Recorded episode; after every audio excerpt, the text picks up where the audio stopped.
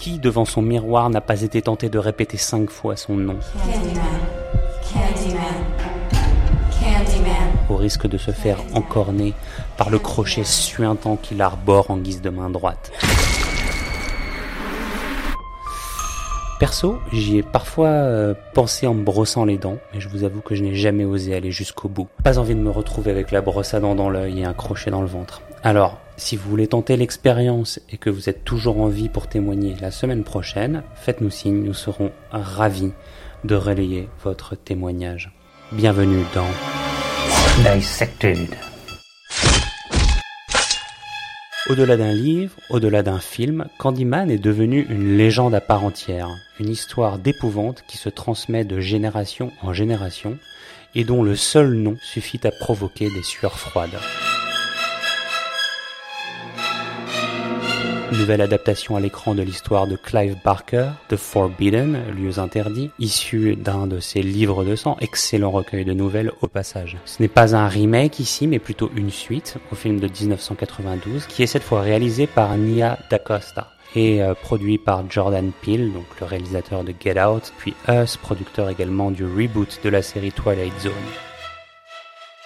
Le film est avec Yaya Abdul-Mateen II et Teyona Paris.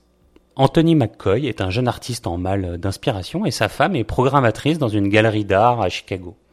Après que des amis leur aient raconté la légende de Candyman, sorte de monstre énigmatique euh, distribuant des bonbons avec des lames de rasoir à l'intérieur aux enfants, eh bien Anthony décide de se rendre euh, dans le quartier de Cabrini Green, d'où est originaire Candyman, pour y retrouver euh, l'inspiration. Et en ressort une œuvre qu'il expose dans la galerie dans laquelle travaille sa femme, un miroir invitant les visiteurs à prononcer cinq fois le nom du tueur légendaire. Candyman.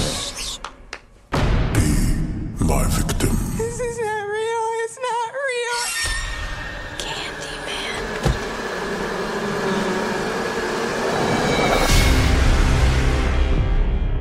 Hugues, comment vas-tu? Veux-tu qu'on commence ce podcast en se mettant face à un miroir et en disant cinq fois Candyman ou pas?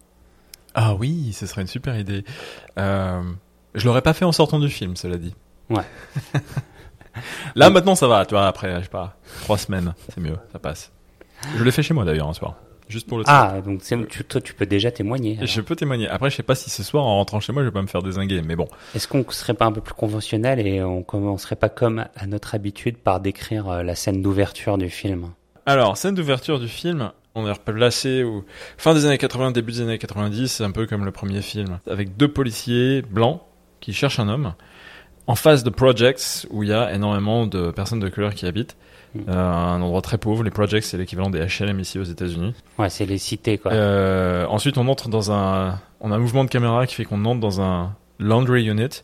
Il y a- Exactement. Il y a un trou dans le mur. On a toujours, il y a un, il y a un enfant, je crois, ou il y a. Ouais, ouais, c'est ça, c'est Ouais. un petit garçon qui est censé faire la lessive pour sa maman, Mm. qui se retrouve euh, tout seul dans sa, la, la- la laverie bien glauque. Ouais, et donc on voit ce trou dans le miroir qui est derrière lui, et là il entend un bruit, euh, il voit un petit bonbon qui est lancé, Mhm. euh, et puis il y a une forme qui apparaît, on voit le crochet, le manteau, et à ce moment-là on sort, les policiers entendent un cri, et ils sortent de la voiture. Mhm. Là on est à nouveau dehors, en dehors du project.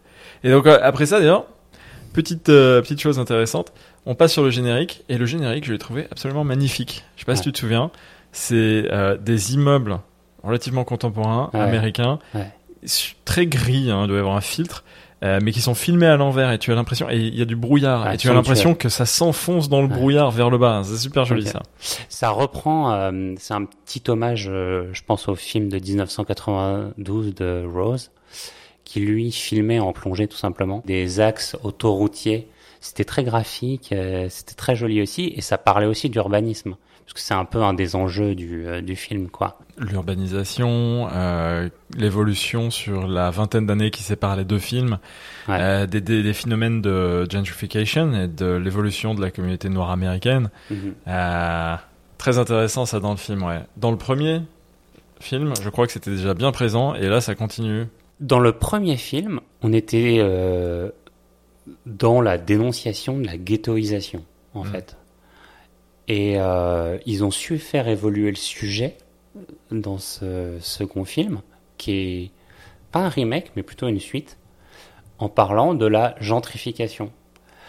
Et donc dans le premier film, il y avait vraiment d'un côté les blancs qui vivaient euh, dans euh, des tours euh, un peu plus prestigieuses euh, de l'autre côté de la frontière du project. Et de l'autre côté, eh ben, il y avait les noirs qui vivaient dans les quartiers défavorisés et les deux mondes ne se croisaient pas jusqu'au jour où l'héroïne, qui était donc sociologue, étudiante, écrivant une thèse, décide de- d'aller enquêter sur l'art urbain, euh, le street art en gros, euh, dans Cabrini Green, le quartier défavorisé.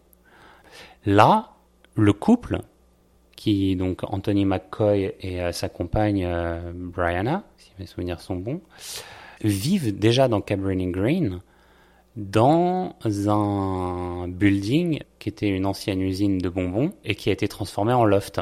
Donc c'est-à-dire l'ancien euh, quartier défavorisé a été transformé. Et je trouve que la problématique de gentrification, donc qui est cette espèce de phénomène, qui est que les gens les plus aisés arrivent dans les quartiers les plus pauvres euh, et font augmenter le prix des loyers et chassent ainsi les primo-habitants. Là, la problématique est d'autant mieux traitée que, euh, en l'occurrence, le héros, un peu jeune, millénial, artiste, est noir et euh, contribue, euh, je veux dire, lui-même à la gentri- gentrification du quartier dont, dont il est lui-même issu, mais dont il n'a pas encore conscience en fait. Hein, puisque ça, on l'apprendra plus tard dans le film. Ouais, c'est très intéressant et je pense très vrai. Pour avoir habité pendant sept ans dans ce quartier ici, Bed-Stuy, Mhm. Bedford-Stuyvesant. Euh, Là on fait le podcast Do en ce or moment. Die. Bref, j'ai trouvé ce film très réaliste pour cet aspect sociologique. Aspect sociologique d'ailleurs dont euh, il y a quelques quotes, des quelques citations qui sont intéressantes euh, de ce de ce Candyman. Il dit lui-même, hein, Candyman is a way to deal with the fact that these things happened to us, are still happening. Voilà, on dérive un petit peu au-delà de la gentrification vers les rapports de société euh, interraciaux, comme ils disent ici aux États-Unis, entre les blancs et les noirs américains, et notamment entre la police et, et Ouais. les communautés noires. Bah, je crois que c'est important de, de rappeler un peu l'origine de Candyman d'ailleurs pour euh, pour parler de ce sujet. Donc dans il y a plusieurs euh, il y a plusieurs origines en fait. Ils réussissent à réconcilier le premier film et celui-là. On apprend dans ce film que euh, Candyman, la légende de Candyman, vient de l'histoire de ce monsieur qu'on racontait au début dans la laverie, qui avait proposé un bonbon à un enfant. L'enfant ayant pris peur, la police a pourchassé le vilain monsieur et s'est rendu compte qu'il était innocent, euh, mais il a tué. Voilà, exactement. Ils se sont rendu compte qu'il était innocent après l'avoir tué. De là est née la légende de Candyman comme étant ce monstre revenant offrir des bonbons aux enfants et euh, accessoirement euh, tuer tous ceux qui le convoquent après avoir prononcé son nom cinq fois devant un miroir. Ok. Mais là, c'est hyper intéressant sur Ouais. la communauté noire américaine et c'est quelque chose de très intéressant euh, sociologiquement parlant, je pense. Encore une autre quote, hein, c'est ce, c'est ce gamin qui a vu le bonbon être lancé par le mur. Il dit That's when I saw the true face of fear. Là, les, prof- les, euh, les policiers sont en train d'entrer dans la laverie, Ouais. lui-même et avec le vieux monsieur qui lui avait envoyé le, Mhm. le candy. Et euh, that's when I saw the true face of fear. They beat him, tortured him, killed him right there on the spot. A couple weeks later, more razor blades and more candy. He's been, he'd been innocent. Et euh, en fait, là, c'est bien un, un trauma. Euh, là, c'est C'est-à-dire que son trauma vient plus du fait de voir la police tabasser ce mec exactement. que du mec dont il avait peur au début, quoi. Complètement. Euh, Et là, tu parles du trauma noir-américain, c'est Exactement. euh, c'est un message quoi aux législateurs américains d'aujourd'hui. Et je sais pas si t'as remarqué, pendant tout le film, le héros, donc Anthony McCoy, il sursaute à chaque fois qu'il entend une sirène de police. Hmm. Tu vois, la première fois qu'il va un peu enquêter euh, avec son appareil photo, faire de la recherche pour trouver l'inspiration, tout à coup, euh, il entend une sirène de police et il se sent fautif alors qu'il n'a rien fait et il se cache. Il te cache, ouais. J'ai bien marqué ça, ouais. Et, parce euh, qu'il se sent fautif, parce qu'il est rentré, euh, je pense, euh, par infraction, par effraction. C'est un lieu Euh, public, il est dans la rue. Je, je pense pas, c'est fermé. Mais bon, ouais, il veut pas se faire. Oui, et il a la réaction d'énormément Voilà, de Noirs Et américains la ici. réaction du noir américain qui, dès qu'il entend une sirène de police, se dit qu'il peut potentiellement se faire buter. Exactement. Ouais. Ah, Mais alors c'est vraiment terrible. Hein. C'est vraiment pas quelque chose que que la communauté nord-américaine prend à la rigolade. Que, euh, j'organisais un hackathon récemment avec euh, ma collègue qui est nord-américaine qui euh, faisait quelque chose pour aider la police à mieux gérer ce genre de situation où ils doivent arrêter notamment des jeunes qui ont tendance à réagir un petit peu trop euh, abruptement à ce qu'on leur dit et qui du coup se mettent eux-mêmes en danger. Et j'ai parlé avec tout un tas de parents noirs américains à cette époque qui disaient à chaque fois qu'on passe les clés de la voiture à nos enfants, on a peur qu'ils reviennent pas parce qu'on a peur qu'ils se fassent arrêter par la police euh, parce que euh, délit de faciès et qu'ils réagissent mal parce qu'ils sont trop fatigués ou autre. Euh, et on a beau leur expliquer, on sait que ça peut dégénérer Bien sûr. on craint pour la vie de nos enfants Ah. quand on leur passe la voiture. Je sais pas si on imagine bien nous euh, d'avoir la police entre guillemets de notre côté, mais quand on l'a en face de soi et qu'on se dit qu'ils Bah, sont pas de notre côté, c'est en, en terrible. fait, on n'en a pas conscience, nous. Ouais. C'est, euh, enfin, moi, jamais je me suis dit que j'allais potentiellement me faire buter par un flic. Et le, Euh. le message du film, je pense, c'est si vous n'arrêtez pas les, les violences policières racistes là envers les noirs, il y aura toujours ce cycle de violence intracommunautaire aussi de noirs Ouais. envers les noirs. Ça continue le trauma que les communautés noires américaines vivent et se transmettent depuis des générations, depuis la- l'esclavagisme. C'est quelque chose de récurrent, ce trauma euh, intergénérationnel. Dans le premier film, l'origine du Candyman, c'est un mec qui s'appelle euh, euh, Daniel Robitel et euh, qui euh, était chargé de faire le portrait au temps des plantations euh, aux États-Unis d'une femme blanche et qui s'est euh, épris d'amour pour cette femme et qui a eu une aventure avec elle. Les euh, planteurs dans la région euh, réalisant son, son aventure décident de le torturer, de le martyriser, de lui couper la main euh, en guise de représailles. Voilà donc l'origine du, du Candyman dans le, premier film. Et en fait, donc c'est pas la même que dans ce film plus récent. Mais ce qu'on comprend par là, c'est qu'en fait, le Candyman est une légende en fait qui se transmet, qui se transporte de corps en corps. Et euh, ce fameux euh, personnage du début, donc qui donnait le bonbon à son petit garçon, va un peu d'une certaine manière transmettre lui-même le personnage de Candyman à, à un successeur dans le film. Et le, le Candyman devient euh, la force finalement euh, positive du Et film à voilà, la fin. c'est Il y a ça, un retournement, voilà. c'est incroyable. Ouais. Au-delà du, de l'histoire euh, de, de l'abeille, euh, au-delà des, his- de- du miel et puis de cette euh, torture terrible que le premier film met en place, pourquoi la symbolique de l'abeille? Moi, c'était vraiment quelque chose qui m'a surpris parce que pour moi, euh, l'abeille c'est l'insecte bon par excellence quoi. La pollinisation, la nature qui revient dans les villes, on soutient, on est, on est tous bobos, tout va bien, on aime bien les abeilles. Ici, l'abeille bouffe le bras. Donc déjà, j'ai jamais vu des abeilles qui bouffaient des bras. Et ensuite, euh, c'est le présage de quelque chose qui va se passer, euh, d'un crime qui va avoir lieu. Tu les vois, les abeilles qui arrivent euh, avant le Candyman, de manière générale, ou dans les environs du Candyman, aux alentours de l'église, par exemple, qui est le repère du Candyman. Et donc, euh, peut-être on voit le rapport avec Candyman parce que candy, bonbon, euh, sucre, insectes, abeilles, bon, pourquoi pas, tu vois. Tu fais une petite recherche sur Google, au bout d'un millième de seconde, C'est vrai qu'il y, euh, il y a beaucoup de données. hein. Tu sens, tu sens qu'ils ont énormément jonglé avec plein d'éléments légendaires euh, qui sont pas tous cohérents. Euh, je veux dire, le répéter cinq fois le nom dans le miroir, ok, c'est sympa, c'est super accrocheur. Est-ce que c'est vraiment nécessaire au final pour l'histoire? Pas vraiment. D'ailleurs, c'est pas dans l'histoire originale de Clive Barker dans le livre. Ah, ça ne l'est pas dans le livre. Ah, ouais. Et euh, donc, tu vois, ça a été inventé euh, en 92 pour le premier film. C'est Euh, l'effet visuel. T'as les abeilles, donc c'est un autre truc. T'as le Ouais. crochet. Tu, tu, tu veux dire, le Candyman, il apparaît quand il y a une bavure ou quand on dit cinq fois son nom dans le miroir. Tu vois, il y a un côté, c'est super sérieux et tu comprends, c'est un peu un, un vengeur, un vigilante euh, badass, euh, voilà. Et de l'autre côté, c'est un gimmick de film d'horreur. Ça fonctionne C'est un peu pas too toujours. much, ouais, ouais. ça super bien. Ouais, en tout cas, les, les abeilles, moi, ce qui m'a, ce qui m'intéressait là-dedans, c'était la symbolique de la communauté, euh, qui fait en fait le, le reflet de la communauté humaine.